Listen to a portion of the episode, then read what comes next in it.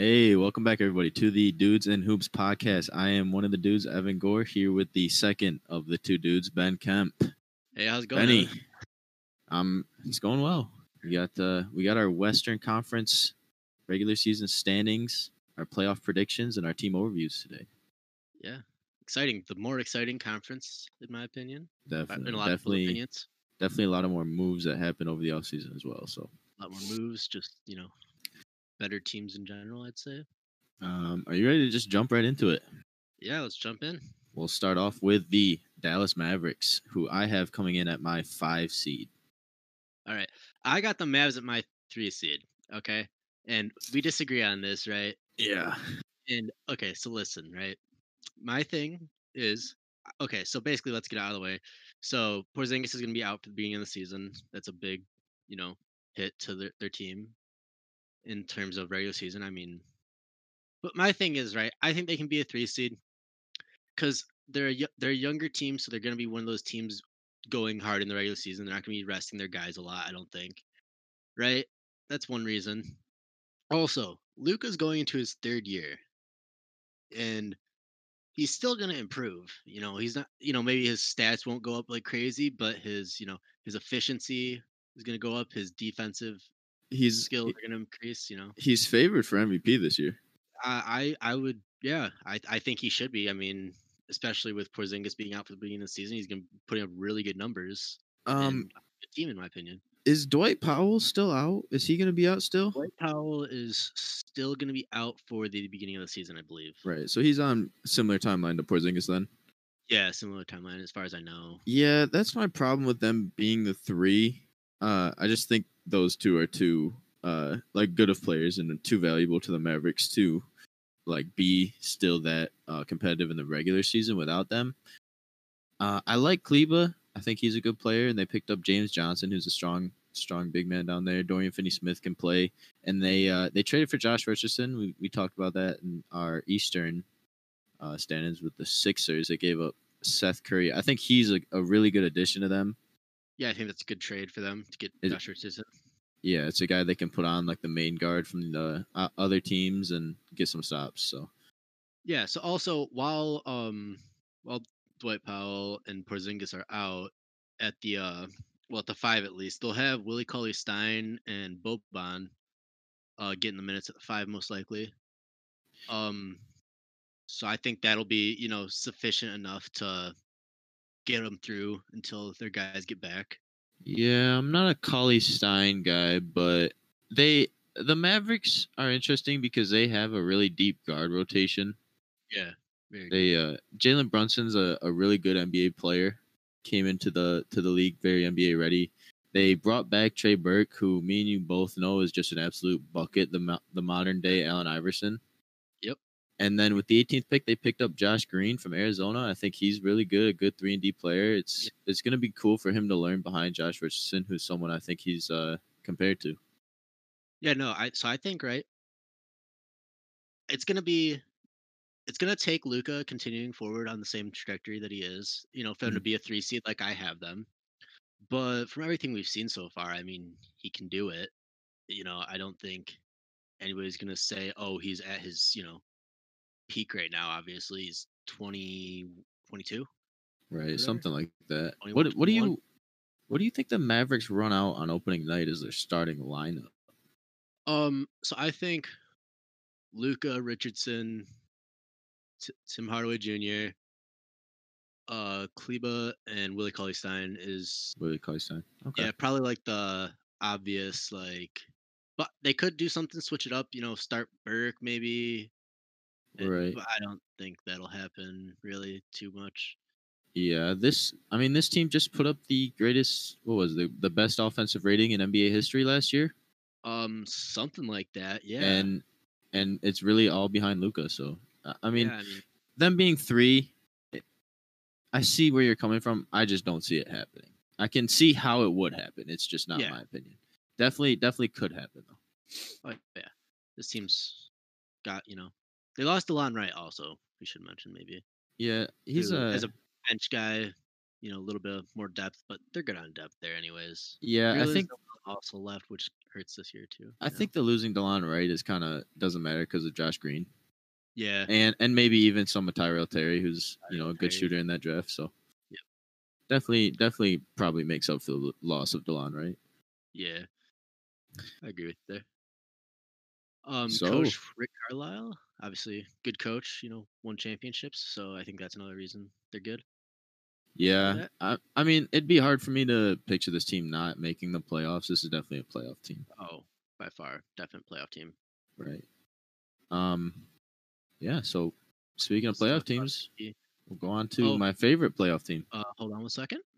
Oh. You forgot the over under win totals. Oh, I did forget the over under win total on the right. Dallas Mavericks. So the Dallas Mavericks over under win total 42 and a half. Oh, this one's tough. Remember, it's a 72 game season, so this would be you know 42 and 30 basically. I'm gonna let you go first. Okay, so personally, since I'm at the three seed, I'm gonna take the over here, right?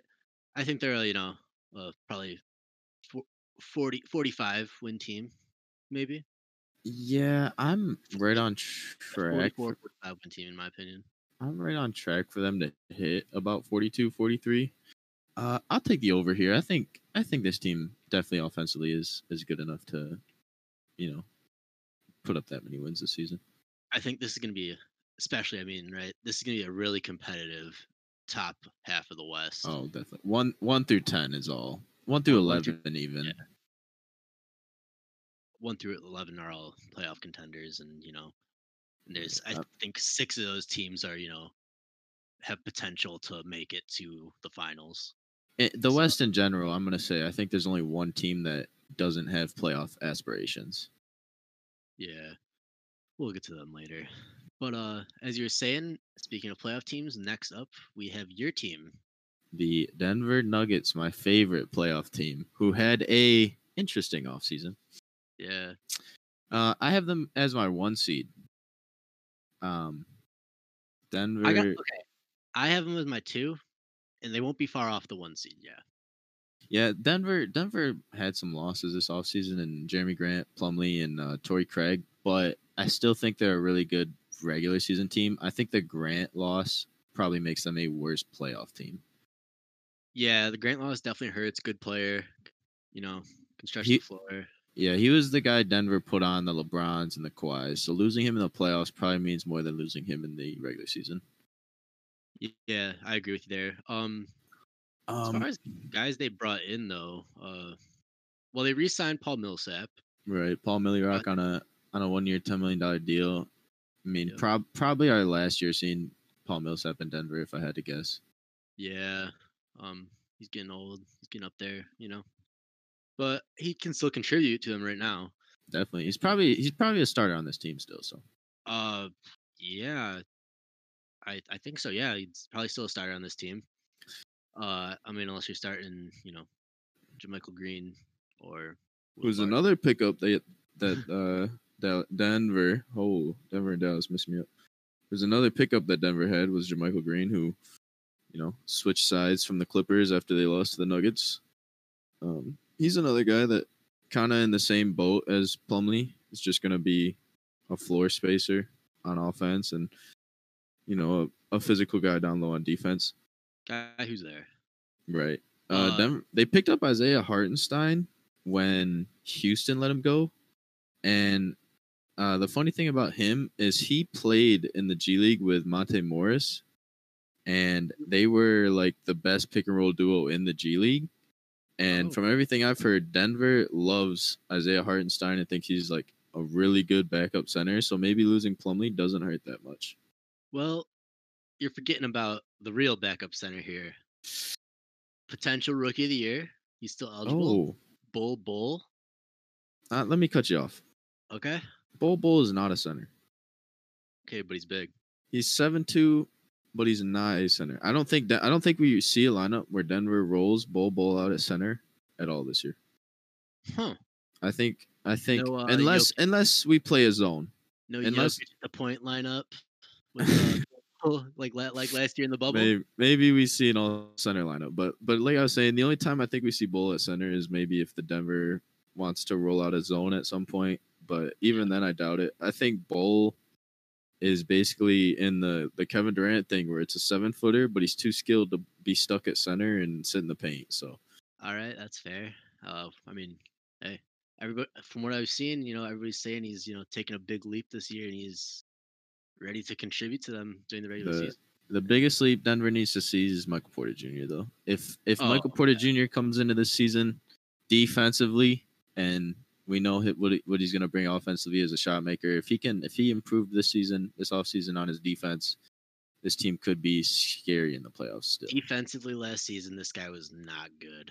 he was he was Just- targeted by other teams' third options on on offense. So Yeah, th- this was like you could you couldn't have him be a serious playing time guy because his defense was so bad last Right. year, especially when it comes to playoff time, because every team is just gonna target that. And but hey, I- we saw him last year. They did make it to the Western Conference Finals with him getting Right. minutes. So I would expect a, a jump from him defensively just because he's he's got all the tools to be a good defender. He's long, oh yeah, he's strong. He, he's got all the tools. And then obviously we know what we're going to get from Nikola Jokic and Jamal Murray made the jump to uh to become a uh, a star player in this league. I think in the bubble. So yeah. the rest of this so. team probably plays out how you assume. It's Uh, the questions on Michael Porter Jr. Michael Porter Jr. and potentially Bol Bol also. Uh, you think RJ Hampton gets minutes this year? Uh, I don't because Denver just re-signed Monte Morris on the three-year, twenty-seven mil deal, which is a steal for a guy of his caliber. And then we also brought in Facundo Campazzo, who's an Argentine Argentinian guard who Huh. I love. Okay, I love this guy. I couldn't tell you I know much about him. He's. Do you know? You remember like uh. Oh, what was his name? I can't remember his first name, but Teodosic a couple years ago on the Clippers. Teodosic. Milos, yeah. It- Facundo is the 5'11, 5'10 maybe version of him, but better. He's a better shooter, better passer. And all I've heard from Denver so far is that this guy is annoying on defense. Okay, I'm looking forward to seeing him play. Me too. Yeah, Yeah. so you got the Nuggets at one in your playoff picture. I got them at two, but I think they could definitely get that one spot for sure, with especially with a big jump from MPJ. Right. Uh, Their win total comes in at 44 and a half games. Give me the over, man. This team, this is a 50 win team. Huh. All right, I'm gonna say. Yeah, yeah, I'm gonna take the over. I'm gonna say like just below the 50 range, though. I'm gonna say like the you know 48, 49 range. You know, fair. just Definitely, you know, definitely could that. definitely can hit the 50 though. Right. Oh, that leads to our next team. The uh very very bad or I would say it's a bad off season. It's an off season that wasn't they had some bad news, right? The Right. Golden State Warriors. Obviously, Klay is gonna miss the entirety of this season again. You know, you hate to see it. Um, missed all of last season, missed the finals two years ago, or missed the end of the finals two years ago. Right. A lot of people said if he was healthy, they still could have won that. This team is basically a huge question mark. yeah this is all because i mean right so so we have some you know things we know there right we have steph curry you know he's good to go out and still you know give you points score make Play you know make. make some crazy shots right Right. and then honestly that's the only thing i want to say is 100% right because i mean we really? major major drop off from uh Draymond Green last year, right? And I don't think it's I think it's because the team around him had a major drop off, right? Yeah, I think Draymond just, you know, he saw it as like taking a year off because Yeah. they knew they weren't going to win. But you're wasn't- interested. You're not interested in Andrew Wiggins at all. No, so I think Wiggins is a big question mark, though, right? I, I, was saying that Curry was a, a guarantee. You know, we know what we're gonna get from him. Wiggins is like, we don't know. Some people like it's like, oh, he's in the Warrior system now. He's gonna be this brand new, new and improved Andrew Wiggins. That's that's the boat I'm in. And my question is, why does Andrew Wiggins get so much hate? This is a guy who averages for his career 20 points, uh, four rebounds, two assists, and shoots 44% from the field and 33% from three.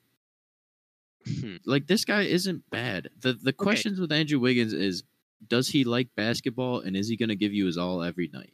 Yeah. and, and in, and that's what I'm in. Minnesota, in Minnesota, he didn't every night because he was in Minnesota. I think now that he's in Golden State, he's learning with a two-time MVP, uh, a great player. Uh, what's what's the word? Great pr- player personnel coach, yeah. a guy who played in the league. You know, they they have a good owner in Bob Myers. It's it's GM, it's the or GM Bob Myers. It's it's the culture for them. I think that's going to change Andrew Wiggins' feel for the game. Yeah, no, I think I- think it is going to happen, but it is still one of their questions, right? I think he is going to step forward and become a guy who you can rely on on both ends of the floor. I'm not saying he's going to be an all-star, don't get me wrong. Right. It's possible, you know. You know, this guy can score and what does everybody like when they're voting as fans? Scoring, obviously. But uh you know, I think he's th- this is his make or break year, I guess. I, I agree. I agree. you know. And so also on this team, you know, we got uh Kelly Oubre, great addition, I think. I you you know how hard I was working before uh before trade deadline opened to, to try to get some Oubre to Golden State trade. You were, you were, you were working late nights in the trade machine to Yeah. get Kelly Oubre to Golden State, Late and it finally worked out. and none of my scenarios happened, but he still got there. He And it's got crazy. there. And and it's another wing with a seven foot wingspan who, you know, he's gonna play good on offense. They're gonna have the the Warriors are gonna have a great offense still. Defense definitely still a question. Kelly Oubre is like, you know, t- I, I describe Kelly Oubre and Andrew Wiggins as fake good defenders. They're just there. All right. They're I say that because they're not bad defenders. They're just not good defenders. They're just Yeah. defenders, which is you know in today's NBA that's considered a good defender if you're not bad. But being next to a guy like Draymond Green, I think definitely uh, could help those guys in boosting their defense. Yeah, no, I definitely think so. Dr- Draymond is going to be a guy, and like you said, if you you know he's somewhat taking a year off last year, you know, still playing obviously, but wasn't you know the old Draymond. Right. He's gonna be coming out. He's gonna be hungry to win. You know, this guy this guy wants to win. We know he's a hard worker. He's gonna come out. He's gonna push these young guys. Uh, speaking of young guys, uh, the number two pick, James, James Wiseman. yeah. So what what do you see him doing this year? Uh, I'm gonna be honest. I don't think anybody really knows because we've hardly seen anything out of James Wiseman. Four games in the last He- year. he- Right. He didn't get to play at Memphis for very long because of the whole Penny Hardaway deal.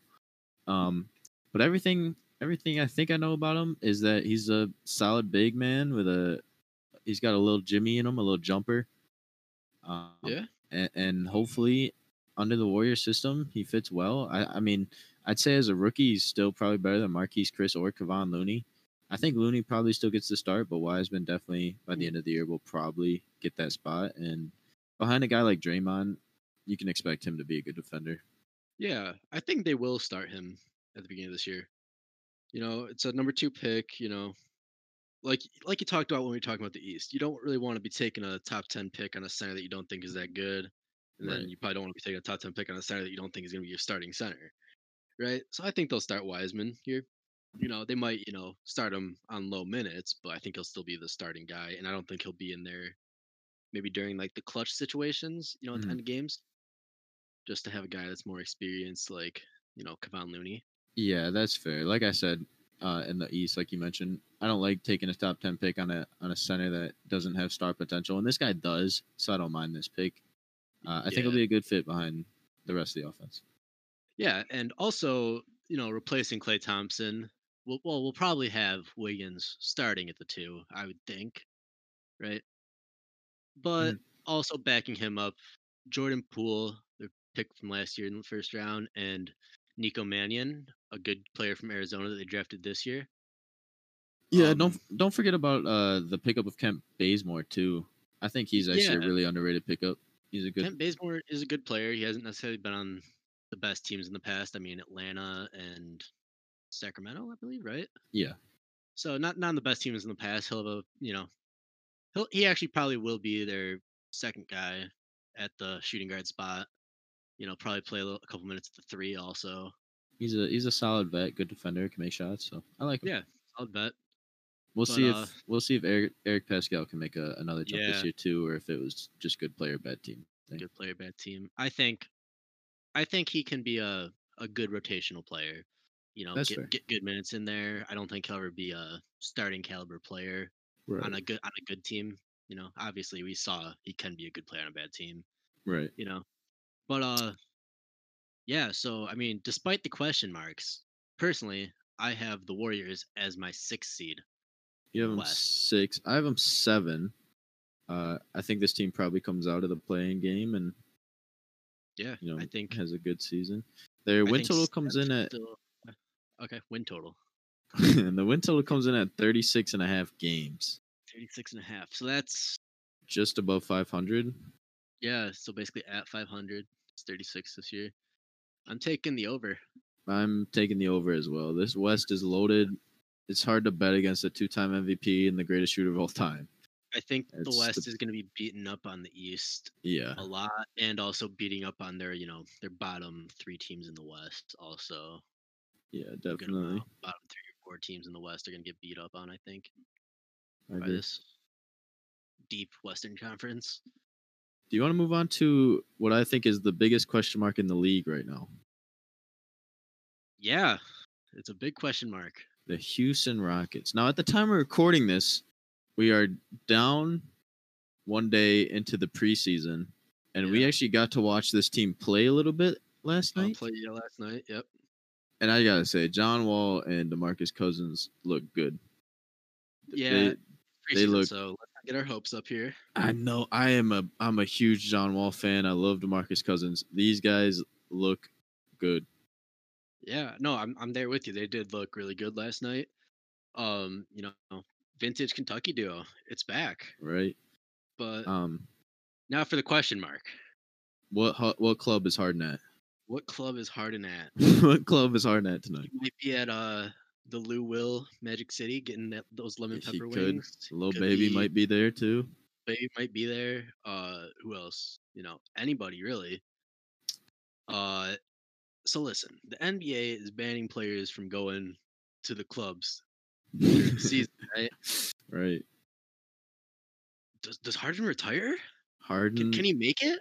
Harden's there's no way he goes the whole season. He's not gonna Yeah. retire, but he will be Definitely gonna have a five game suspension in there somewhere or something. I right? think I think what will happen with Harden is he's gonna play a game, go to the club that night, miss miss you know five to ten games, play another game, go out to the club, miss five Oh. to ten games. He's just gonna be con- constantly quarantined from going to clubs. Yeah. All right. In all seriousness, though, Harden's My a big question mark. Uh, a lot of trade talk surrounding him. Teams such as the Sixers, the Heat, I saw have a lot of interest in him now. Brooklyn. Brooklyn, uh, yep. My hope for Harden is that he gives John Wall and Boogie a chance. I Just think a chance, man. I think this team actually could be a contender if he stays. The reason I have him so low at six on my uh, predictions is simply because I don't know what Harden's, you know, if he's gonna be there or not. If Yeah. he's there, I I'm going to bump Houston up. It's just we don't know what he's planning on right now, or Yeah, what so- the organization is. I have Houston at number seven, and it's kind of a, you know, it's the question mark around surrounding James Harden. I think they have a good team around him to, you know, be a playoff team. And I mean, without him, I think they'd be a, you know, a stretch playoff team, but I think they could still mm-hmm. contend. With him, I think they'd, you know, they're they're a definite playoff lock. It's just a matter of how far, uh, how high they can make it. You know, how many games they win in the regular season. I just want to bring up they lost Mike D'Antoni and brought in, and they also lost Daryl Morey, of course. But Yeah. they brought in Stephen Silas, who was on that Mavericks coaching staff that was the best offensive rating t- rated team in NBA history, and you know they did it with a guy with Luka, who Yeah. Has shown flashes to be similar like to James Harden, and where the ball is in his hand is lo- a lot, and he's running the offense. And uh, small ball didn't work last year. They went out and got Christian Wood to, to pair next to Demarcus Cousins. That's a good pickup. I think Stephen Silas if he can get on the right uh, path with James Harden, I think this could be a good team. Yeah, so I think you know this team has all the potential to be a good team. You know, uh, you know, added big men to the roster. They're not playing small ball anymore. Christian Wood, Boogie, Kenny Wooten. Uh, uh, Tyson Chandler's still on that team too, right? Yeah. Yeah, wow, he didn't So. I mean, yeah, he's still he's still playing. My thing is also, h- how do you think the Harden and Wall dynamic is going to work? As they're both kind of you know ball dominant players. Is it going to work like the Russ dynamic did, or what? Well, my thing with John Wall, and listen, I, I'm not the biggest Russell Westbrook guy. I when John Wall was in his prime of pre-injury, I thought John Wall was better than Russell Westbrook. Uh, but the stats will show Russell Westbrook like legitimately cannot shoot threes, and John Yeah. Wall is just not a good shooter. Uh, Yeah, but John Wall having two years off, I think definitely helped his jump shot. We saw last night in the preseason game against the Bulls, he's not hesitant to take jump shots. Uh, J- Russell Westbrook's a better cutter than John Wall, but John Wall is still explosive, and I think you know with Stephen Silas coaching him, I think his cutting will get better to work off of James Harden, and I think uh, James Harden would be fine with the ball in his hands less. I think that's that's fine with him. I think he wants a guy like John Wall who can go in and run a real offense and not just have Russell Westbrook post up other guards or you know shoot bad shots and have to play center. Yeah. No, uh, I mean, and then also, you know, we got good role players on this team too. We got uh, Eric Gordon, Danuel House, uh, Ben McLemore. And don't forget, Mister two years away from being two years away, Bruno Bruno Caboclo. Cab- Caboclo. Yeah, Caboclo. Maybe Yeah. he's NBA ready. He it might finally be two years away from two years away. No, this but in all- right. In all seriousness, Eric Gordon still a good player. Ben McLemore a good shooter. Danuel House an all around guy. Maybe he makes another jump. Definitely, definitely has some good role players around their stars. Listen, their losses though were big. I mean, Westbrook, Wiver, Rivers, excuse me. Rivers? so I went from Westbrook to Rivers. Okay. Right. uh Covington, I mean, big losses here, Jeff Green.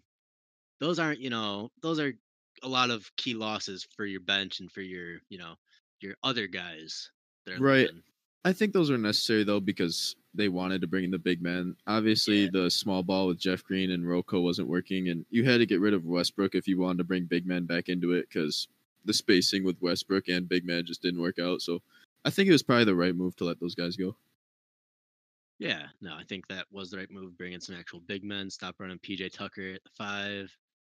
You know, I think it's good. They got a good outlook here. Uh, I'm looking forward to it. Should be exciting if Wall and Harden both are there the whole time.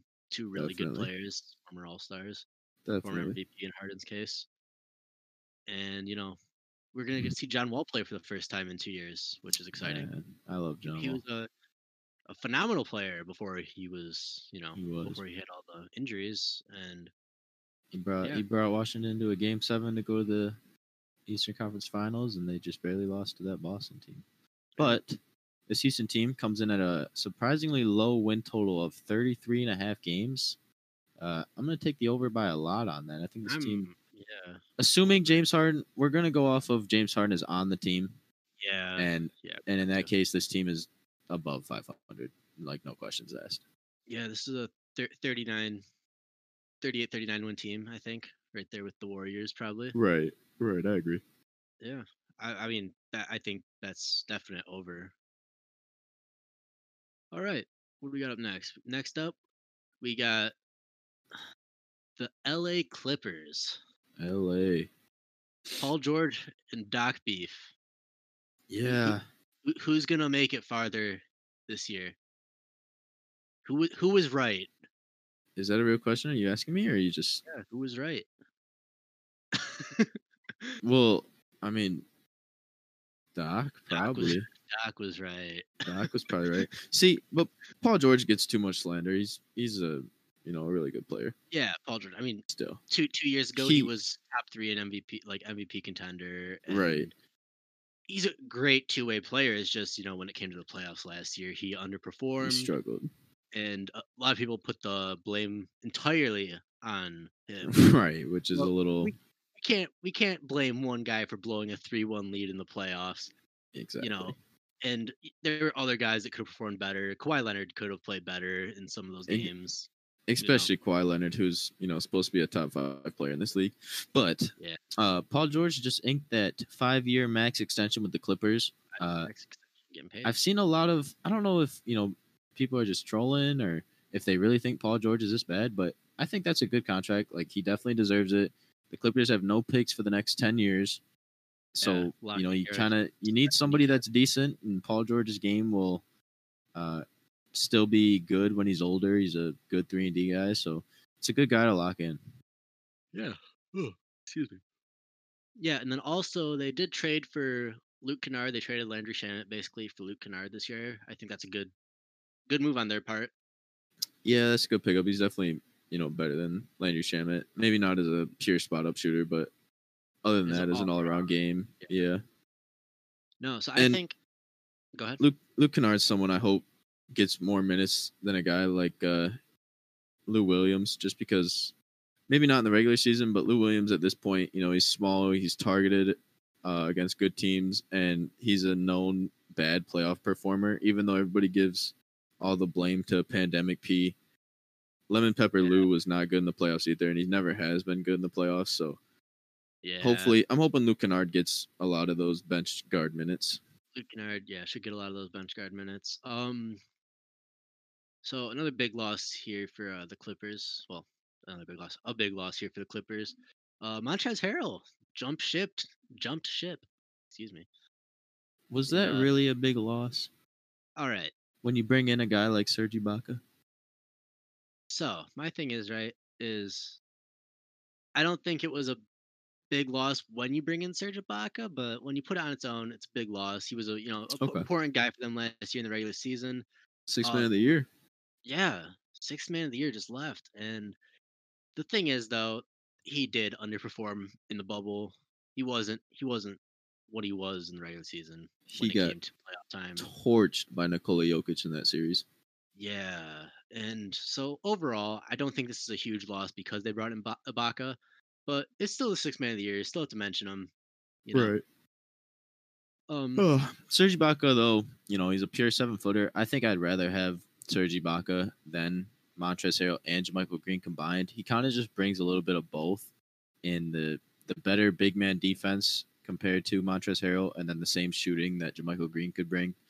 So Yeah. I think we could see some lineups where Ibaka plays center, uh, but also plays power forward next to Zubac when they match up with the say the Lakers, Anthony Yeah. Davis, Marc Gasol. two, teams. against two bigs, yeah. Yeah, no, I, I think that would work really well with Ibaka and Zubac because they can.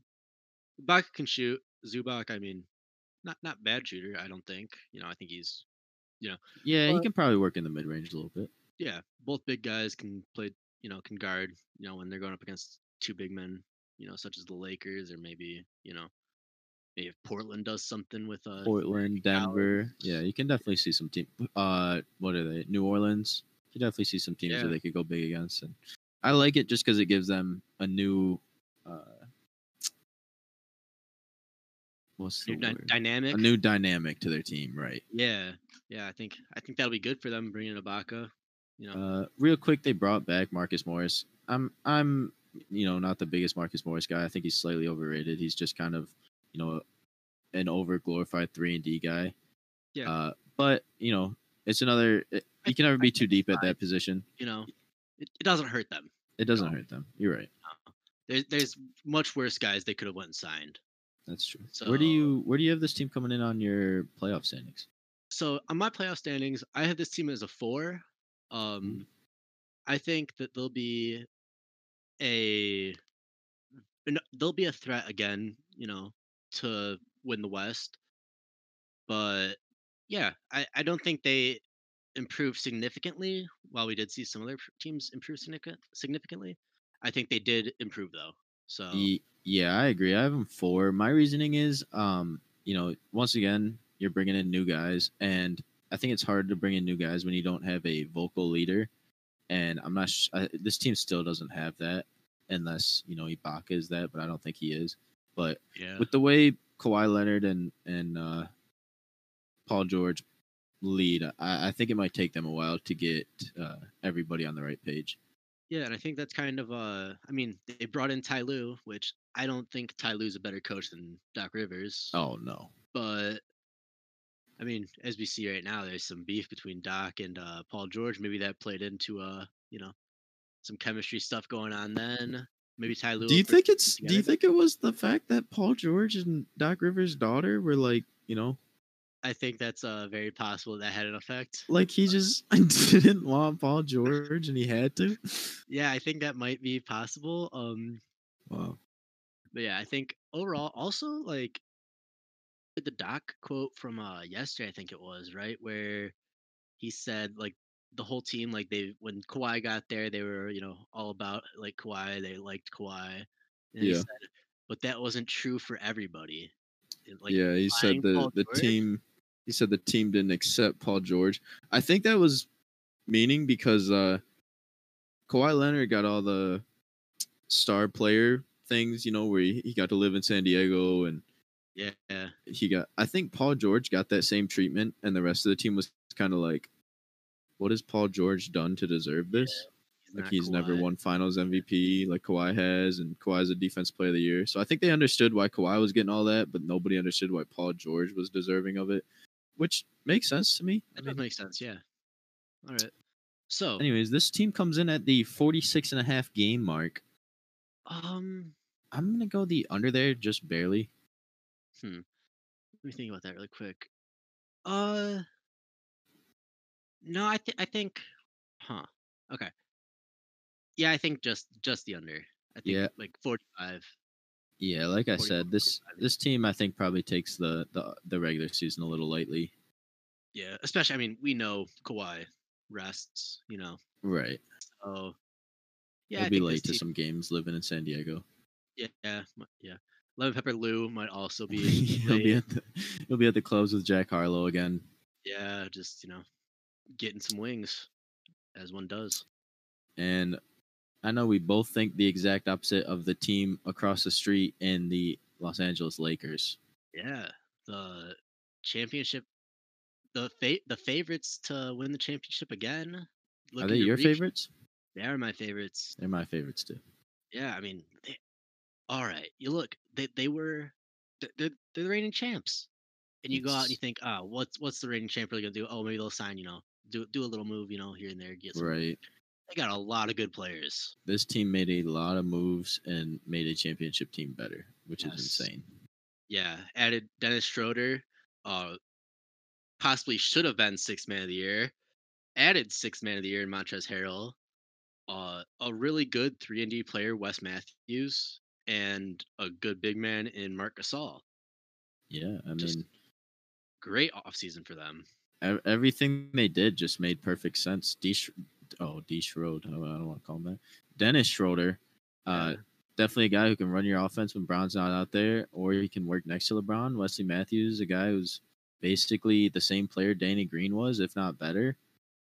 Montrezl Harrell, like you said, six man of the year. There's there's tons of lineups you could run with him, Anthony Davis, or Marcus Gasol, and then Marcus Yeah. Gasol, who's just a former defensive player of the year who didn't deserve it, and uh, just a great, you know, Okay. all time player, really. Yeah. No, I mean, right? So we look at this team, and I have them as my one seed. I think it's obvious, even if they aren't, even if you know Bron and uh, AD are taking a couple games off here and there at the beginning of the season, you know, to get some extra rest in. I think they're still good enough with one of those guys on the court to be the one seed in the West. Yeah, I have them too, just because I'm a Nuggets fan. I have the Nuggets one. Uh, Yeah. But this team is, you know, definitely the best team in the West. It's it's hard. It's always I've been saying this for years now. It's hard to bet against a team with LeBron, and then you just have a guy like Anthony Davis next to him. It's like, you know, how do you how do you bet against that? Yeah, no, you really can't. I mean, right? And we're talking. They did. Ha- they had a lot of really good signings. They did also have some important losses. I mean, but you know, Danny Green, you know, wasn't the best in the finals. Yeah, okay. JaVale McGee, Dwight Howard, that was their, you know, center duo that was, you know, kind of revitalized their careers a little bit. I would say in LA. I mean, McGee was doing fine, but Yeah. as a role player center. But and then uh Rondo, you know, really good player in the playoffs. Not really the best regular season player. He's getting old. You know, how much longer are we gonna see playoff Rondo for? You know, might be one or two more years really. Um, and Avery Bradley left. He didn't even play in the bubble, so I don't even think they're worried about that when it comes to winning championships again. Yeah. I think each one of those players they lost had a replacement though, right? Like you look Yeah. at Danny Green, you had Wesley Matthews, you look at McGee and Dwight, you have Montrez and Gasol, you look at Rondo, Dennis Schroeder's an upgrade, and then Avery Bradley. I think we see Talen Horton Tucker get some minutes this year.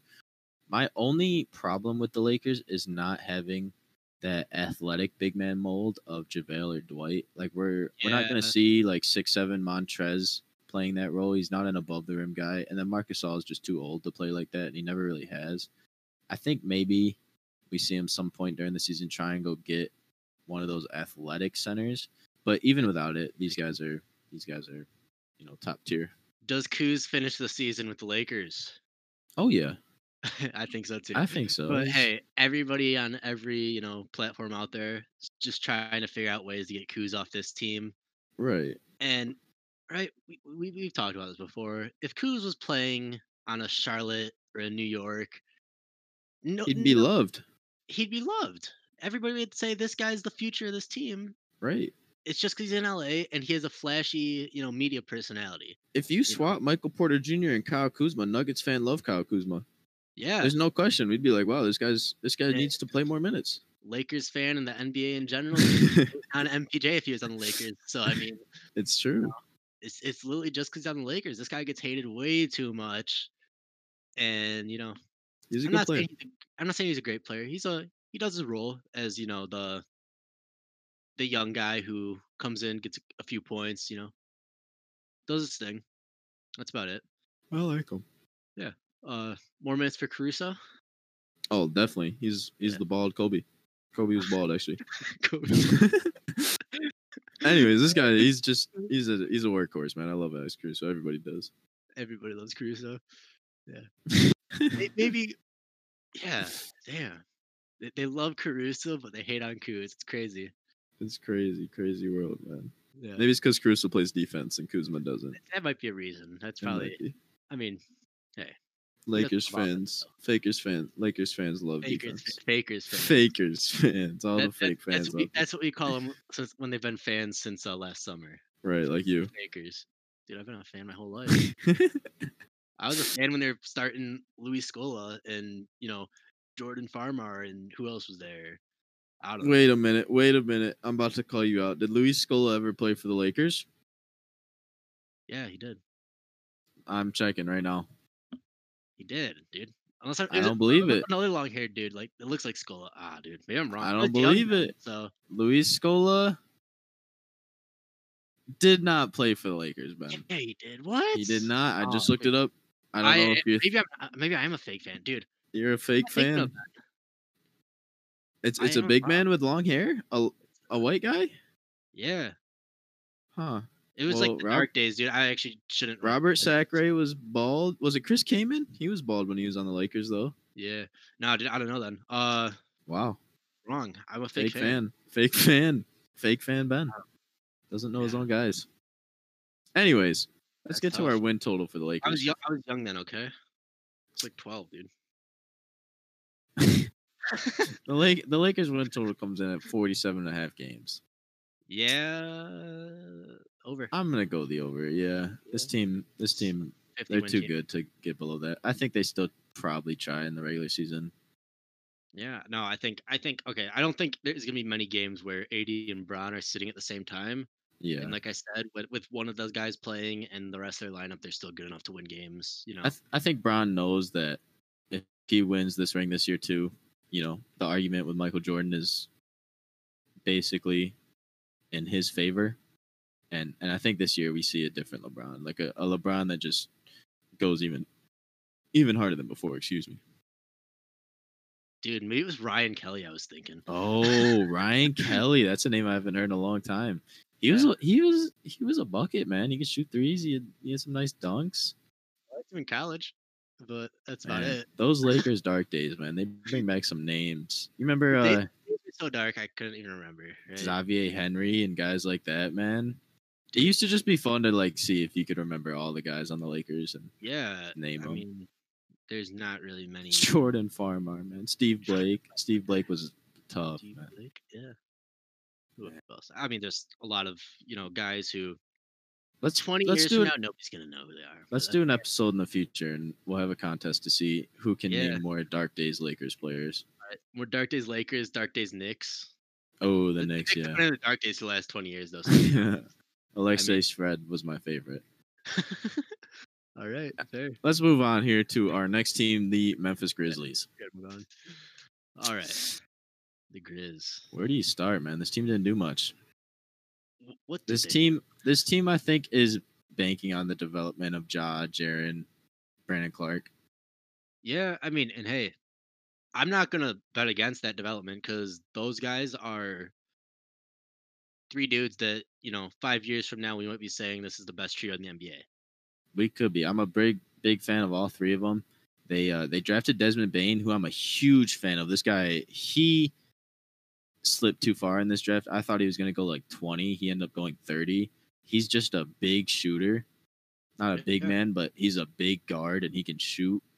Yeah, I, I think he plays a role right away. Uh, they brought back D'Anthony Melton on a three-year deal, I believe. He he showed flashes last year of being a good player. yeah. Um, I mean, Uh, other than that, though, basically gonna have Justice Winslow for the first time. I mean, they got him from the Heat last year, but he was Right. injured. Like you know, which he's had a lot of injury issues in his career. Yeah, I think that might be Um, the case for his career. Is just Yeah, but I think he can still be when he's healthy. He can still contribute to a good team. I think. Uh, they also did draft Xavier Tillman. I think the second round. yeah. uh, I think it was early second round. Yeah, so I mean, decent player, experienced in college, played for, played for Michigan State. Uh, I think he'll be, you know, a, a role player in the NBA. He'll he'll always be bouncing around on different teams, but you know, good good role player bring in. Yeah, think- I think he might get some minutes. I don't think we see Gorgui Dieng make it to the end of the season on the Grizzlies, so I think that's where we probably see Xavier Tillman get some minutes, and then uh, they still have Jonas Valanciunas, Valanciunas, who I think is still one of the most disrespected starting centers in the league. He's a good player. He'll give you 15, 11. He can kind of stretch the floor a little bit. He's just a good team guy. I think, think this- is a good player. Yeah, this this Grizzlies team, they were coached by Taylor Jenkins, who like showed that he can be a really good coach so far. Um, but yeah, like I said, I think they didn't lose anybody really. They're just They just you kind of know hoping development just- happens. yeah they they're hoping for development of their young guys and you know hope their draft picks work out which i mean hey i'm not going to bet against them you know for the long term of that because they have a good young core i think Yeah.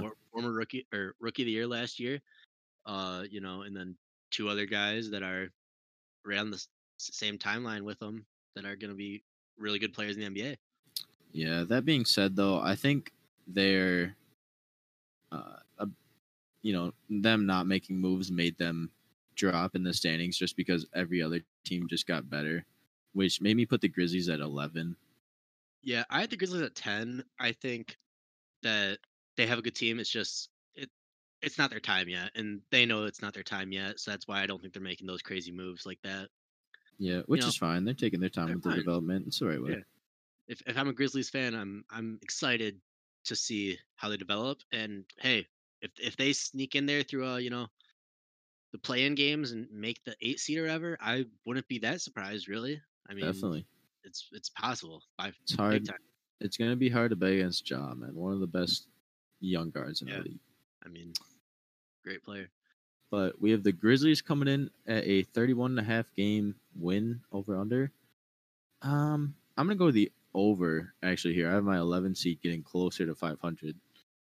Yeah, so I think they yeah, so I have my 10 seed. I think they will be a 500 like 500 team or maybe, you know, one loss or two losses below that, but I think they'll be right there around the 500 mark and like I said, could be a play-in team that makes the playoffs that way. Uh excited going to be exciting games to watch, I think, with these young guys getting to see them develop more and Definitely, Grizzlies fans should be excited. definitely, definitely. That brings us to to- uh, the Minnesota Timberwolves. who had Yeah, the number one pick this year, and despite that, you don't sound too excited. yeah. Uh, seems not very good. I mean, let's just That's all I got, really. This team's not very good. I, I, li- I like I like all their players as individuals. I don't like the them as teams fit- as a team, right? It just doesn't work, man. I mean, okay, so KAT, obviously, great player. You know, Great s- offensive player, Great- And one, of the, one of the best offensive centers we've seen. Yeah, I mean, he he just kind of does it all as an offensive guy, but defensively, it's not there. It's not. Uh, I mean, you can say the same about D'Angelo Russell, who Angelo Russell is exactly the same way as a player. He the Timberwolves were basically handcuffed into getting because if they didn't, KAT probably wanted out. Yeah, I mean, but Um, the trade for Ricky Rubio, where they gave up James Johnson, makes me like D'Lo a little bit more because I think those two next to each other, uh, actually works out well with with Rubio with D'Angelo Russell, excuse me, playing the the shooting guard and Rubio playing the point with the ball in his hand more, and you know guarding the other team's main guard. I think that that could work out okay. yeah, but I don't really see a world where they don't start Edwards. It's the number one pick. You kind of have Really? to, right? You're forced to. It's like, I mean, hey, if you if you're not gonna start the guy from day one as a number one pick, you might as well have just traded down, right? Yeah, In my I- opinion. I guess I'd have to agree with that, but. I don't know. I wouldn't be surprised to see a Rubio, D'Lo, Edwards type all thing. three. Okay, I mean, All three, yeah. all three. I mean, what's what's your next best bet at the three? It's either Malik Beasley or Jarrett Culver or Josh Okogie. And if you go Okogie, then you're getting a Tony Allen on offense. So, you know, okay. I think Edwards at your three is your best bet, anyways. All right, fair. I mean, he has a he has a bigger body. I mean, you know, so I don't think he'll be able to guard, you know, the LeBron sized threes or anything like that. But No. guard, you know, smaller ones, three guard lineups. Uh, this team, this team brought back Juancho Hernangomez too, who is my guy from back in the Denver days. I, I love him. He's a good shooter, stretch four. It's another guy who will struggle on defense. This team defensively is just terrible. Uh, their late first round pick, Jaden McDaniels, out of Washington. Yep, right? out of Washington. Yeah, he's he's a prospect. He's he's pretty raw, but Yeah, definitely has potential to be a good all around guy. he's not going to be an impactful player this year, but I could see in the future him being a good, you know, a good player actually. Definitely. and then um, another one of their draft picks that I know a little bit about, Theo Maledon, uh, from. France. France. Yeah. France. Yeah. I don't know if he's coming over this year to play in the G League or if he's staying in France another year, but uh, this guy has been talked about as being Tony Parker's protege. Uh, Tony Parker is just taking him under his wing, and so you know if that's the case, this guy definitely could be a probably a Ricky Rubio level level player in, in, in the NBA. Yeah, I mean, hey, that's always a good thing to say, you know, when you're talking about a guy who's a second round pick. So Yeah. I'll take it. Real quick, I don't want to spend too long on this team because they're not too interesting, but uh, their coach Ryan Saunders, not a very good coach. Uh, I think you know, unfortunately, I think uh, a lot of his job, him still having his job, is due to what his father brought to the franchise. Uh, but it just gets to a point where I think you know you have to look for a guy who is more capable of helping this team I mean, develop and win. do we do we think a coach is going to help this team? 'Cause I mean, right? They had Tom Thibodeau, right? Who a lot of people feel is a is a good coach, you know, and I don't think he's you know one of the high level coaches in the NBA right now. No, a lot of a lot of people feel like he's a guy who's going to you know bring your guys in there and have them play defense and do all that. And what did this team not do? Play defense. I don't mean get a good coach. I mean get a, a coach who specializes in player development. What we saw from Kenny Atkinson, who still, you know, never got a job, uh, a couple years ago in Brooklyn, was taking a Brooklyn Nets team that was limited on talent with D'Angelo Russell actually Yeah, Uh, to the- best year. to the playoffs and made D'Angelo Russell an All Star. And not only that, but just built a culture there and where everybody just got along and had fun. And I think Yeah. that's what Minnesota needs right now. And so getting a guy like him who specializes in player development, I think would help this team tremendously. I, I, fe- I feel like right, you know, because right, I would say this T Wolves team is more individually talented than that Nets team was, Oh, definitely. And so I feel like if yeah, if you brought in you know Kenny Atkinson, maybe you know get D'Lo to have his best, you know, I I yeah, then I could see them you know being a playoff contender. Uh, the West is stacked though, so I mean, like, currently I have them right now sitting at 13. I Yeah, just- I, yeah, I also have them 13. It was a close call with the 14, but uh, yeah, like you said, this team individually talented is just too good to be this bad every year. Yeah, it's something. Yeah, I don't know. I I don't think KAT is a um. hmm, how do I say this? Um, obviously, okay, really good offensive player, but defensively, he's not a good guy, and he's just never gonna be the level of a you know. We're never gonna be talking about KAT as the number one guy on a contending team. That's fair. That's You fair. know. And I fe- I feel like that might actually be a shared opinion by a lot of people actually maybe because of how he's done so far. I mean, what he's like 26, maybe he's up there. Something like that. Uh, pull up Um. Minnesota's win total 25. comes in at 28.5. all right, 28.5. Uh, hold on. So it's I'm gonna take the under on this one actually, Yeah. Um. barely, but Man, this one's close. I'm going to take the over still. Okay. I think this team, as we talked about, is just too offensively talented. And I think, you know, when you catch a team like the Lakers, Clippers resting their guys against a team like this, you know, KAT, D'Lo can probably get it done. yeah, I think they're uh, I, I think they're just below that 28 and a half mark. I think they're a 27, 28 win team. That's fair. But uh, yeah, I mean, hey, if they if they do good, good for them. I mean, More power to them. power to them. Next up, On to our next team. the New Orleans Pelicans, who had a eventful offseason, I would say. An interesting one. How do you how did you feel about their offseason? Um, man, I don't know. I actually don't know. I think they got a great deal for Jrue Holiday and two players and three picks, and then uh, you know, moving uh, Jordan Hill for Steven Adams. Think that and a you know in a vacuum that was a really good trade for them. I don't know if I love the fit on this team, but you know, other than that, they had a good draft. Kira Lewis, who was the 14, 13 13th, I think. end of the lottery. He was end, end of the lottery And pick. lottery.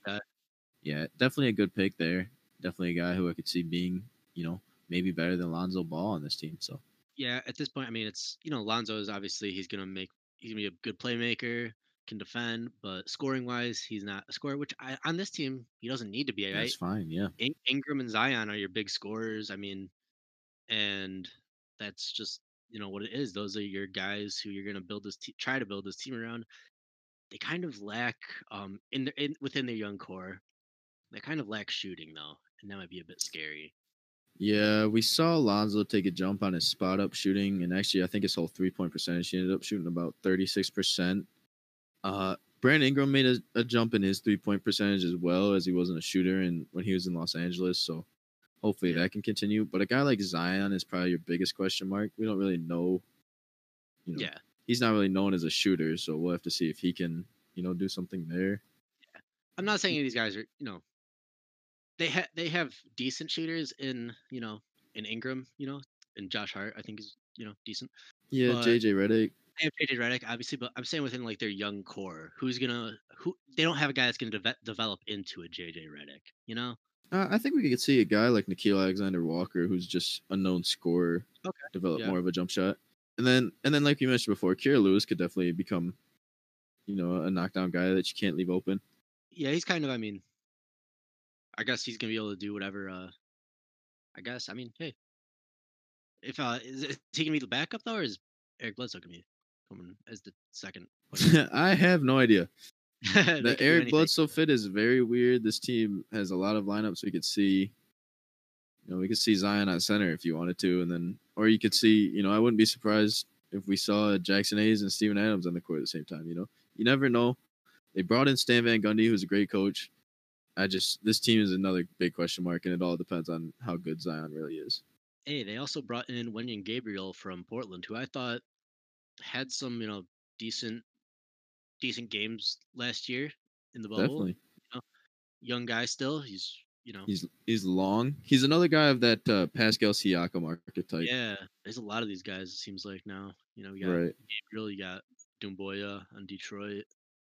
So hey, The the All long the long power forwards who show some ball handling, show some defense, so so a little jump shot. Yeah, do a little bit of everything. He's an interesting uh, guy for sure.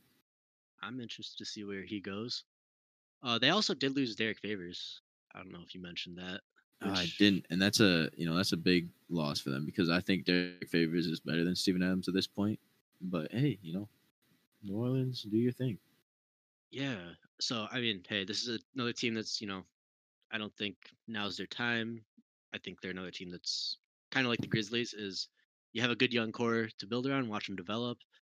You know, five years from now, you could be a you know championship contender. That being Yeah, said, oh god, No, no, no. Go ahead. That- I was just gonna ask where you had them on your playoff standing. yeah. So I have them as my eleven, right behind the Grizzlies. Hmm. So, which I mean, I- those teams I can flip either way. So I put them in at the nine, uh, simply because I think Brandon Ingram is legit, and I really like Lonzo Ball. So I have them just barely missing on the playoffs. I think I think this is a good year for them. are you a Zion believer? Uh, it's funny because I have them at nine that I'm not that big of a Zion believer. I think he's going to be good now, and then you know maybe down the line you start to see the injuries and everything. But you know, I think I think if there was ever a time to go for it, it's while he's young. Yeah, that, that's kind of where I'm at with you with Zion. I know he can, you know, right now he can go out there and s- score 25 and get 10 boards and do that right now. But uh in the long term as uh, you know, as his career goes, I think we're to start seeing he's just he's like so just big guy. I mean, and you know, we see these big guys and they always have issues with their knees and their legs and just, you know, he's already starting to have, you know, some things he missed most of last season. Mhm. So I'm cautiously excited to see Zion develop. Yeah, and like we said last week, we uh we all know you love big guys, so. Yeah. Anyways, I'm sure to be able to spread the floor, but hey, we'll take them. we have our Pelicans coming in at a 35 and a half game win total, which I'm going to take the over on that once again. I'm taking the under on that. Really? Yeah, so I think This is not a 500 team. this is a just below 500 team with obvious with obvious potential to be a 500 team. But I think this is where the West starts falling off from being 500s. That's interesting. So- That's interesting. Yeah. Not by not, not, by much, but you know, not not a Right. 500 team in my opinion. All right. Next Well, up, No, let's skip them. uh, I, we'll wait six years and then we'll talk about them. Right? okay. the Oklahoma like City that. Thunder. They have 18. One guy. Yeah, they have 18 draft picks, first round draft picks, or something like that, like 16 first round draft picks in the next six years. Right. Benny, uh, I have. I have a, on a list here that you that you made that uh they have a bunch of 12 year olds on their team. Is that the draft picks that you're talking about there? Yeah, that's the draft picks I'm talking about. They'll they'll, they'll be Ah. here. You know, right now they're They'll just be here soon. they're in eighth grade. they're you know still learning how to dribble probably. You know, The the Thunder are watching as many hoop mixtapes as they can. yeah, they're looking for like the next. uh Oh, who's the short guy? Ah, whatever. Oh, Quill Carr? no, no, no. Oh. Julian Newman is who I was thinking. Oh, Julian Newman. They're looking for Yeah, Julian Newman. I like the that. eighth graders on the varsity team. you know? yeah. but uh, yeah. So Uh, yeah, Where this team start is with uh, this team?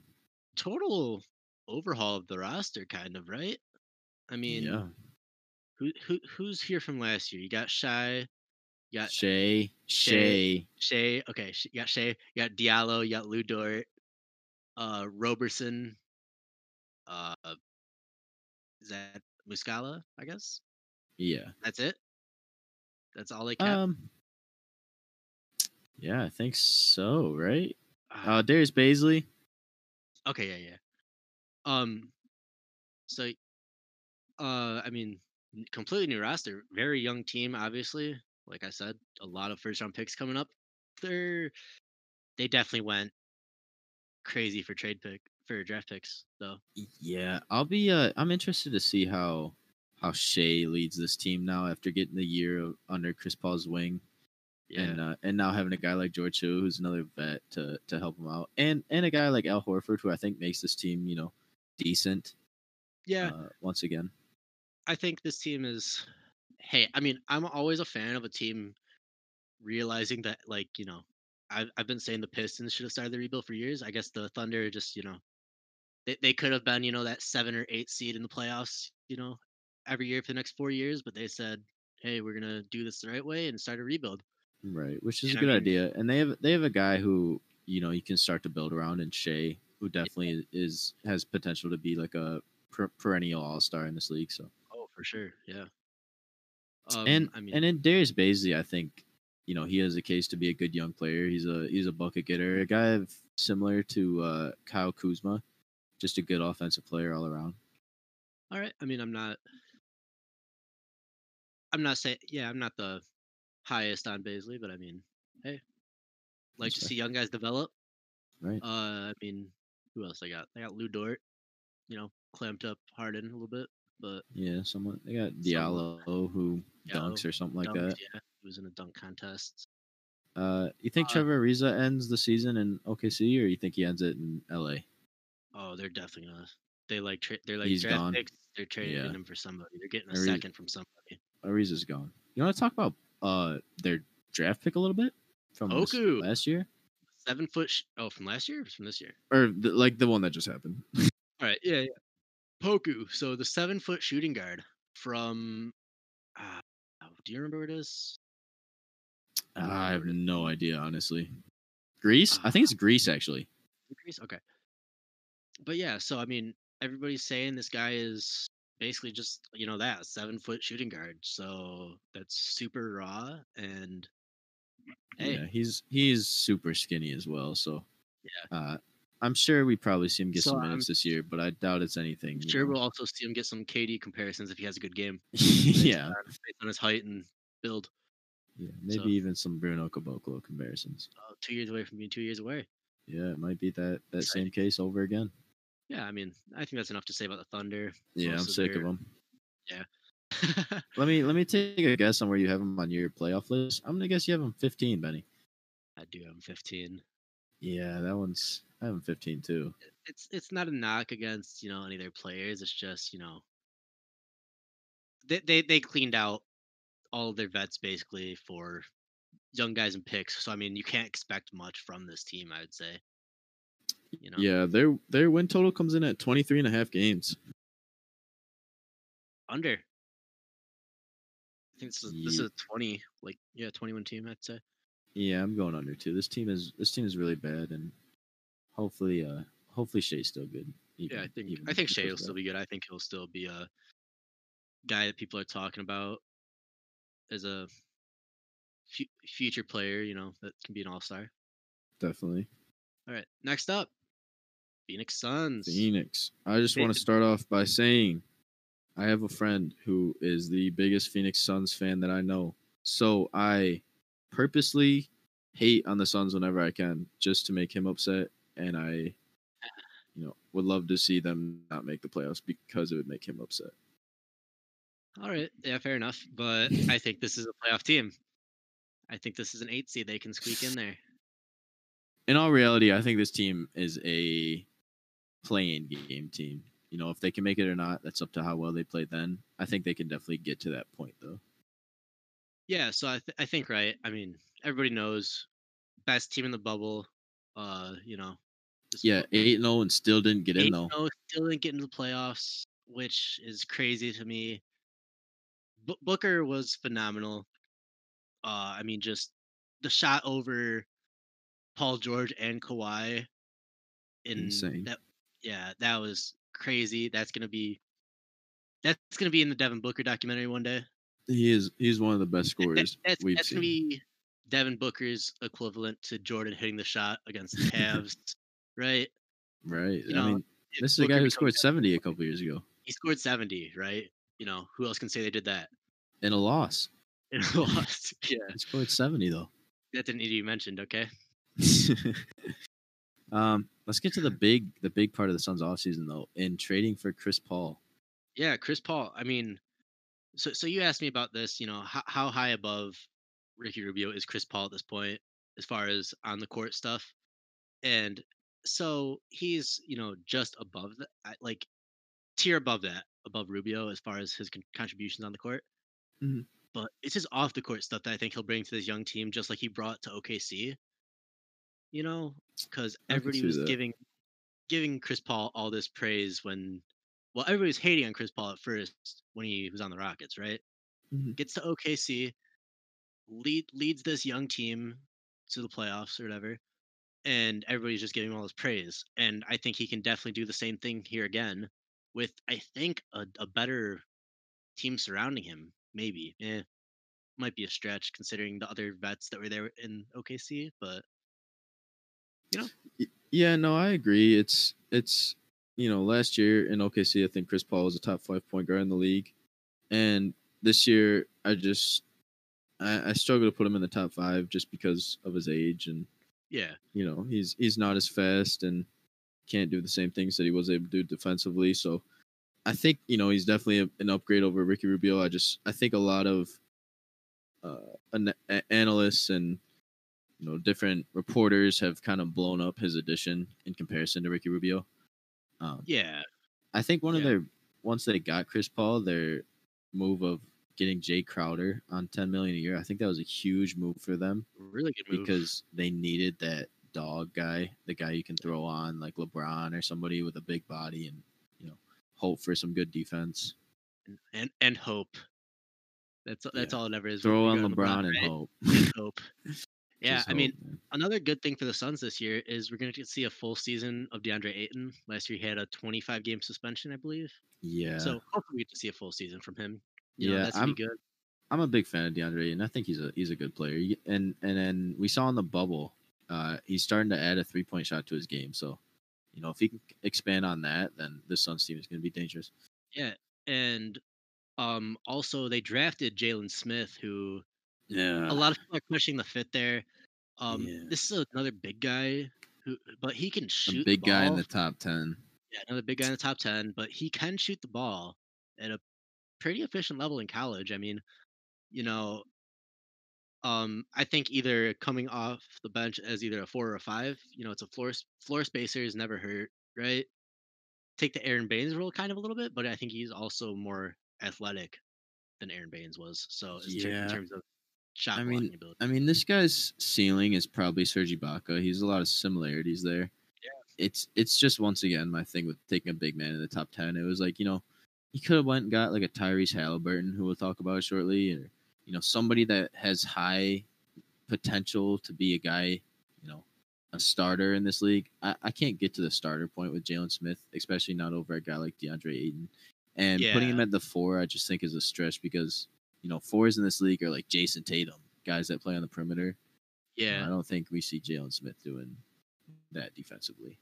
All right, fair enough. So I mean, as far as uh, and then also two other young guys, they got Michael Bridges and Cam Johnson, which are good young players, can both definitely develop into del- uh defenders and uh just three and D guys. You know, always good to complement your stars with three and D guys. Yeah, I like both of them. Mikal Bridges definitely is a uh, a good defender on you know smaller wings or guard types, and and Cam Johnson has shown that he's he's going to be a reliable shooter, even though he you know when he got drafted he was older than like Devin Booker, but other Yeah. than that, you know he's he's a good player.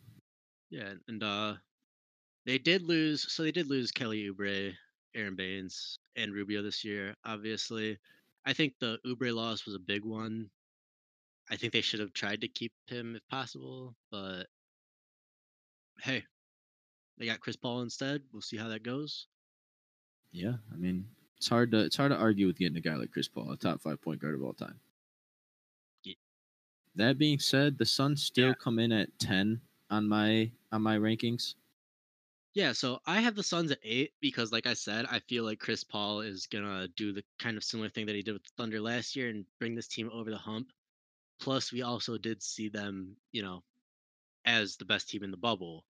I think if they can carry that over, you know, not obviously to be the best team in the league this year, but Mhm. they can be a playoff team. I think, right? Yeah, that's fair. I could see this team getting as high as you know maybe six even, but uh I just you know I kind of I just I don't know I don't see it happening. All right, over under 39 and a half wins for the Phoenix Suns. What do you think? Give me the over, man. You know, Chris Paul. It's it's Chris Paul. It's hard to bet against. When when have we ever seen Chris Paul not in the playoffs? When he's healthy, it's it's hard.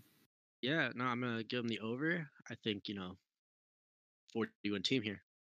I'm excited. I'm I'm really excited because you know, to see Booker with you know, an, an elite level point guard that people have been saying he's needed for how long now in Phoenix. And Right. I'm. I think this is a playoff team. I'm ready.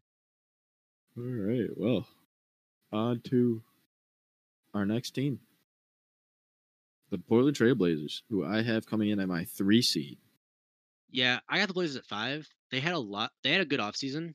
Don't get me wrong, but I don't know. I feel like this team has always been. I feel like it wasn't a. So they brought in Robert Covington, obviously. Elite level three and D player, uh, very good level three and D player. Um, and that just you know that fills out their lineup, right? But I don't know. So, just I'm a big Dame guy, but Yeah, let me ask you, who was the best point guard in the league last year with Steph Curry out? Dame. Dame. Dame Right. Dame is an MVP caliber player, Dame is an MVP caliber player. and his team I- got a lot better. His, his team did get better, yes, A lot But- better. A lot better, yes, by adding Covington, right? But I don't know. It just always seems like with this team, they always get talked up about, you know, you know, one time it's they're talking about, oh, they added this piece and this piece to help Dame and CJ, and this is their year. I, I, I- I'm a fan. I think Dame needs to get out of Portland if he wants to win a championship. Wow, I was would lo- I not would- expecting this. I would I would love to see him win one in Portland, right? But he's starting to get old. He's in his 30s now, right? So I think he just hurt thirty. Yeah. just hit 30, yeah. I mean, like, you don't want to wait until you're too old to be making an impact to go get a championship, Wow, right? I can't believe this. Ah, that might be that might be controversial, right? Oh But my. I just I just don't want to see Dame end up like a guy like you know, hmm, I don't know, like a, like a Grant Hill or whatever. Let me let Grant me Hill. Let me rant on this team a little Maybe- bit since I'm higher on them than me than you. Not Yeah, yeah, only did they bring in Robert Covington, who was a great addition, Rodney Hood is coming back from injury. Really Uh, quick, I meant to say Reggie Miller, not Grant Hill. Okay, fair enough. but Rodney Hood is coming back from injury. Uh, Jusuf Nurkic is coming back from injury. They brought back Carmelo. They brought in Derrick Jones Jr. They brought in Harry Giles. They brought back Enes Kanter. There's no there's no holes in this team. You don't even like Harry Giles. I love Harry Giles. Right, fine. He I loved his high school mixtape. I didn't like him in Sacramento just because I don't like Sacramento, but All right. his high school mixtape, he was like a top player. But um no, I just I don't see any holes. You know, Dame's an MVP level player. CJ's you know, he's a he's a number two scorer. Gary Trent, I think, takes a leap this year and becomes a, a knockdown shooter and a decent defensive player. You know what you're getting out of Carmelo. Robert Covington gives you uh different dynamics on defense to play at the four or maybe even a five if you want to go small ball. Derrick Jones just came from Miami, who ran a zone that no team could understand. Uh, Okay. Harry, Harry Giles, is a young guy, you know, not much to say there. Maybe he can have some reliable minutes. Yus- Jusuf Nurkic is like a 15 and 14 guy, 15 points, 14 rebounds, and he he's developed a little bit of a jump shot. Zach Collins is coming back from injury. He's a stretch five, and Enes Kanter is an offensive rebounder. You know, I think if this team is not, you know, a top three seed, top four seed, and you know, if they get bounced in the first or second round, I think Terry Stotts is fired. They bring in a different coach and they run it back. This team is too good. They have too many weapons. All right. So I don't think I said it, but I do have the Blazers as a five seed. I know from what I was saying about Dame, it sounded like I was like, this team's done for. I am as a five seed, right? And hey, they'll probably beat the Clips if they play in the playoffs, right? Yeah. So, but no, like, I I just had a lot of Dame slander right there. What I meant by that was just, I'm scared that Dame is gonna become this player like Reggie Miller, who he's remembered for a few iconic moments, Mhm. but other than that, he's just a guy. You know, Right. Nobody Da- remembers Da- that. Dame's not just a guy. You know, No, and nobody I remembers that Reggie Miller made a finals. yeah. I mean, right? All you remember from four is you know, Pushing off two- Michael Jordan or something. Yeah. that. yeah, and and the choke to Spike Lee, right? Yeah.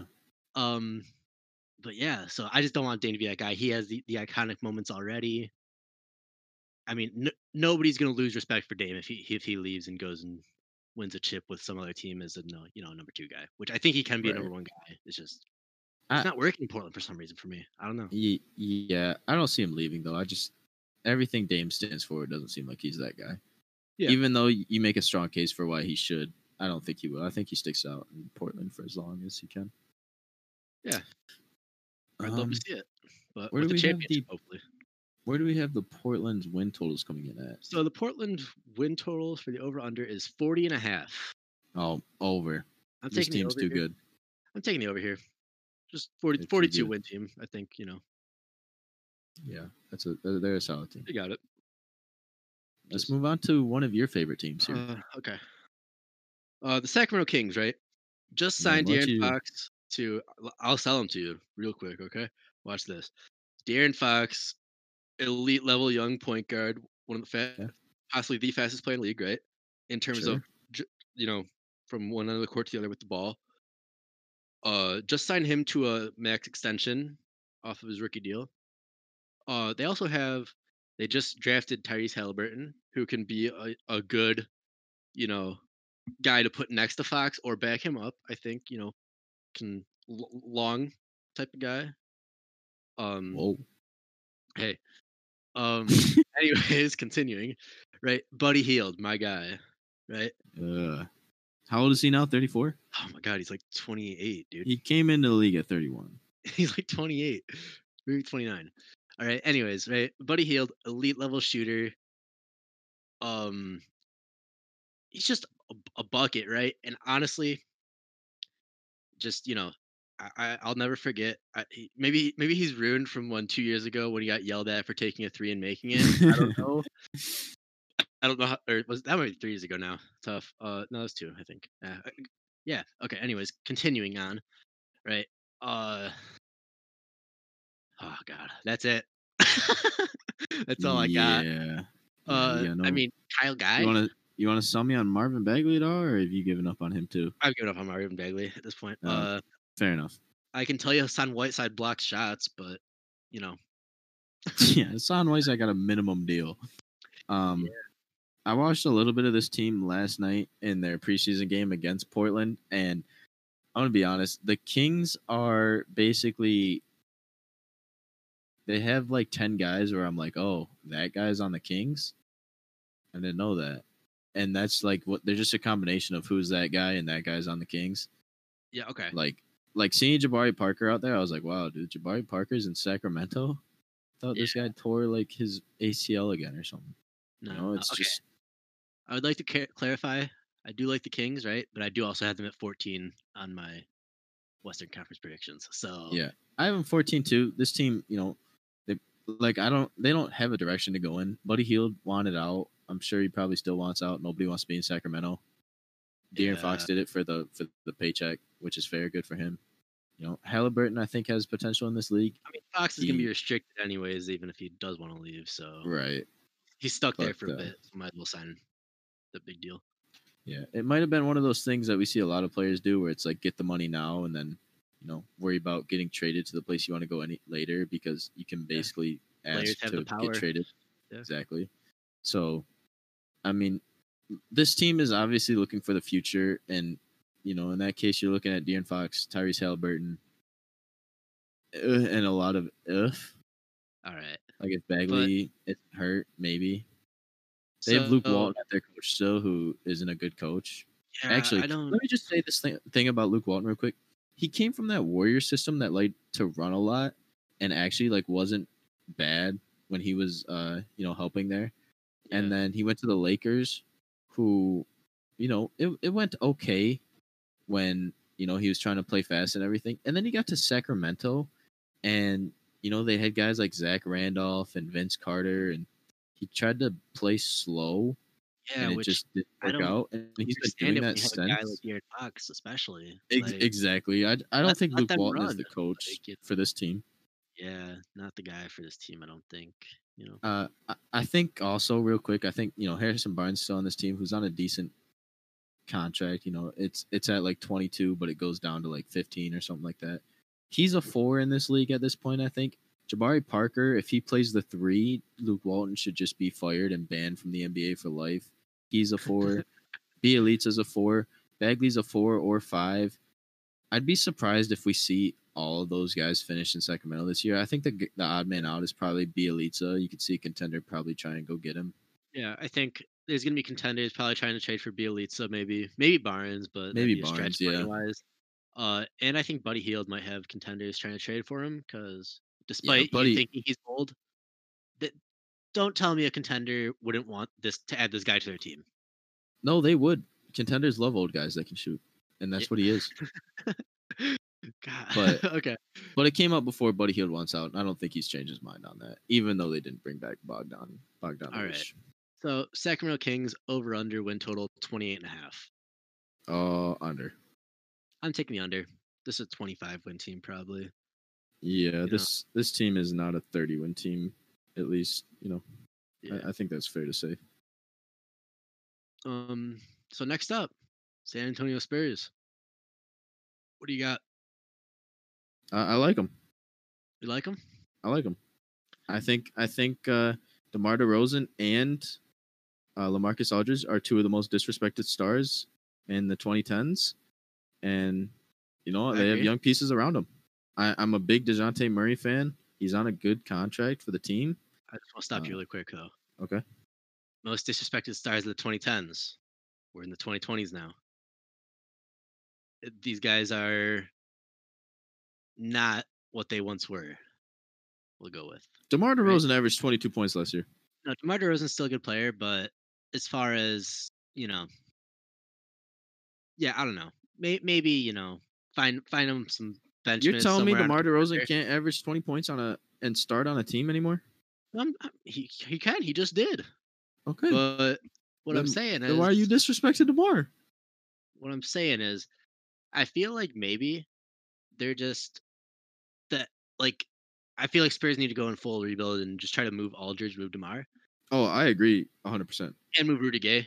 I don't see a need for him on that team, but um, I think maybe they're just keeping around because they feel like Pop's not going to be there much longer, Right. and you know, get Pop a few more playoff stretch playoff appearances, maybe. You know, yeah, whatever. I think I think that's probably realistic. Some- They don't entirely bad seasons. right. I don't think Pop wants to go through a full rebuild. Rebuild. So I think Yeah. they're trying to just make their team competitive while he's there. I think this is probably our last year seeing Greg coach. Greg yeah. is in Greg Pop, Greg Popovich, by the way. Yeah, Greg. Um, yeah. So that being said, I have the Spurs at 12 in my playoffs. I have them at 12 as well, but Yeah. I could see them getting higher. I could actually see them getting into the playing game just because they have a lot of young guys that I'm a fan of.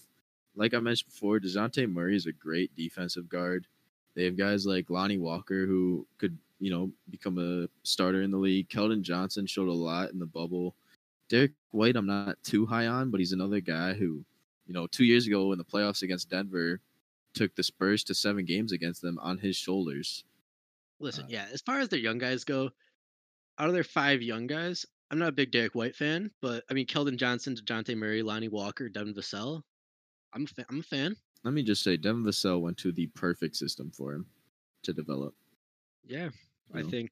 he comes in and you know we could see this guy get to like not Kawhi Leonard level, but you know Kawhi Leonard in 2015 before he got traded level. Hmm. So, wait, 2015. So one, one time final MVP? Or wait, was that in 2015? Well, I'm not saying Devin Vassell is going to be a Finals MVP, but I'm saying you know that that style player, the guy who all right, isn't right, isn't quite you know not maybe quite in an the elite level scorer, yeah but a good scorer and a guy who can play defense. right right a guy like Yeah. that. Gotcha. Yeah, I, I well, I think you know, playing Eh. for Pop is a good system for anybody to get drafted into. Right. And his You team know, has so- Jakob Polo too. Jakob Polo's a good player. They do have Jakob Polo as well. I Um, like Jakob. I like his name. Jakob or Polo? Yeah. That's what I mean. Jakob is what everybody used to say when I would when I would make threes in high school. So Oh, really? yeah, the ball would go in. Everybody, the whole crowd, all three people would say Jakob. Interesting. All right. Yeah, no, I mean Spurs, you know, they're kind of prolonging the rebuild, I think, for Pop. Uh, I'm not saying that's a bad thing, but they also do have young guys that they can develop into good players. So, you know, Yeah. as far as their over under goes, got San Antonio Spurs at 29 and a half. What you got? Give me the over here. You know, it's it's the Spurs. It's hard to go against them. They haven't been bad in you know since before they drafted Tim Duncan. Give me the over again. Yeah. I mean, yeah, I'll take I'll take the over just barely at 30. I'll take I, I'd say they they could go to. So yeah. I'll take the over, I guess. That's fair. All right. And last but not least, Our final team. the Utah Jazz. Yeah. Is Donovan Mitchell what we saw in the playoffs? I am not a huge Donovan Mitchell guy. Uh, you know, I think he's a good player. I just don't think he's you know a superstar level player. I don't think he's a number one, Okay. but Um, uh, he can make this team a playoff team. He's good enough to to do that as a one. I just don't think he's good enough to take them to the next level as a number one player. Hmm. All right. I mean, what is he? He's he's in his fourth year now. Uh, third, fourth? I don't know. He was drafted in 2017. All right, going into his fourth season. Um. Right. So I think you know he still has another level to reach. I don't think it's gonna be that much higher than where he was at last year in the regular season. I think he will be a guy who you know throughout his career I think will give us those you know fifty point battles with you know guys like Jamal Murray, you Mm. know guys like that. I think he'll give us some of those games, some of those series where it's a battle.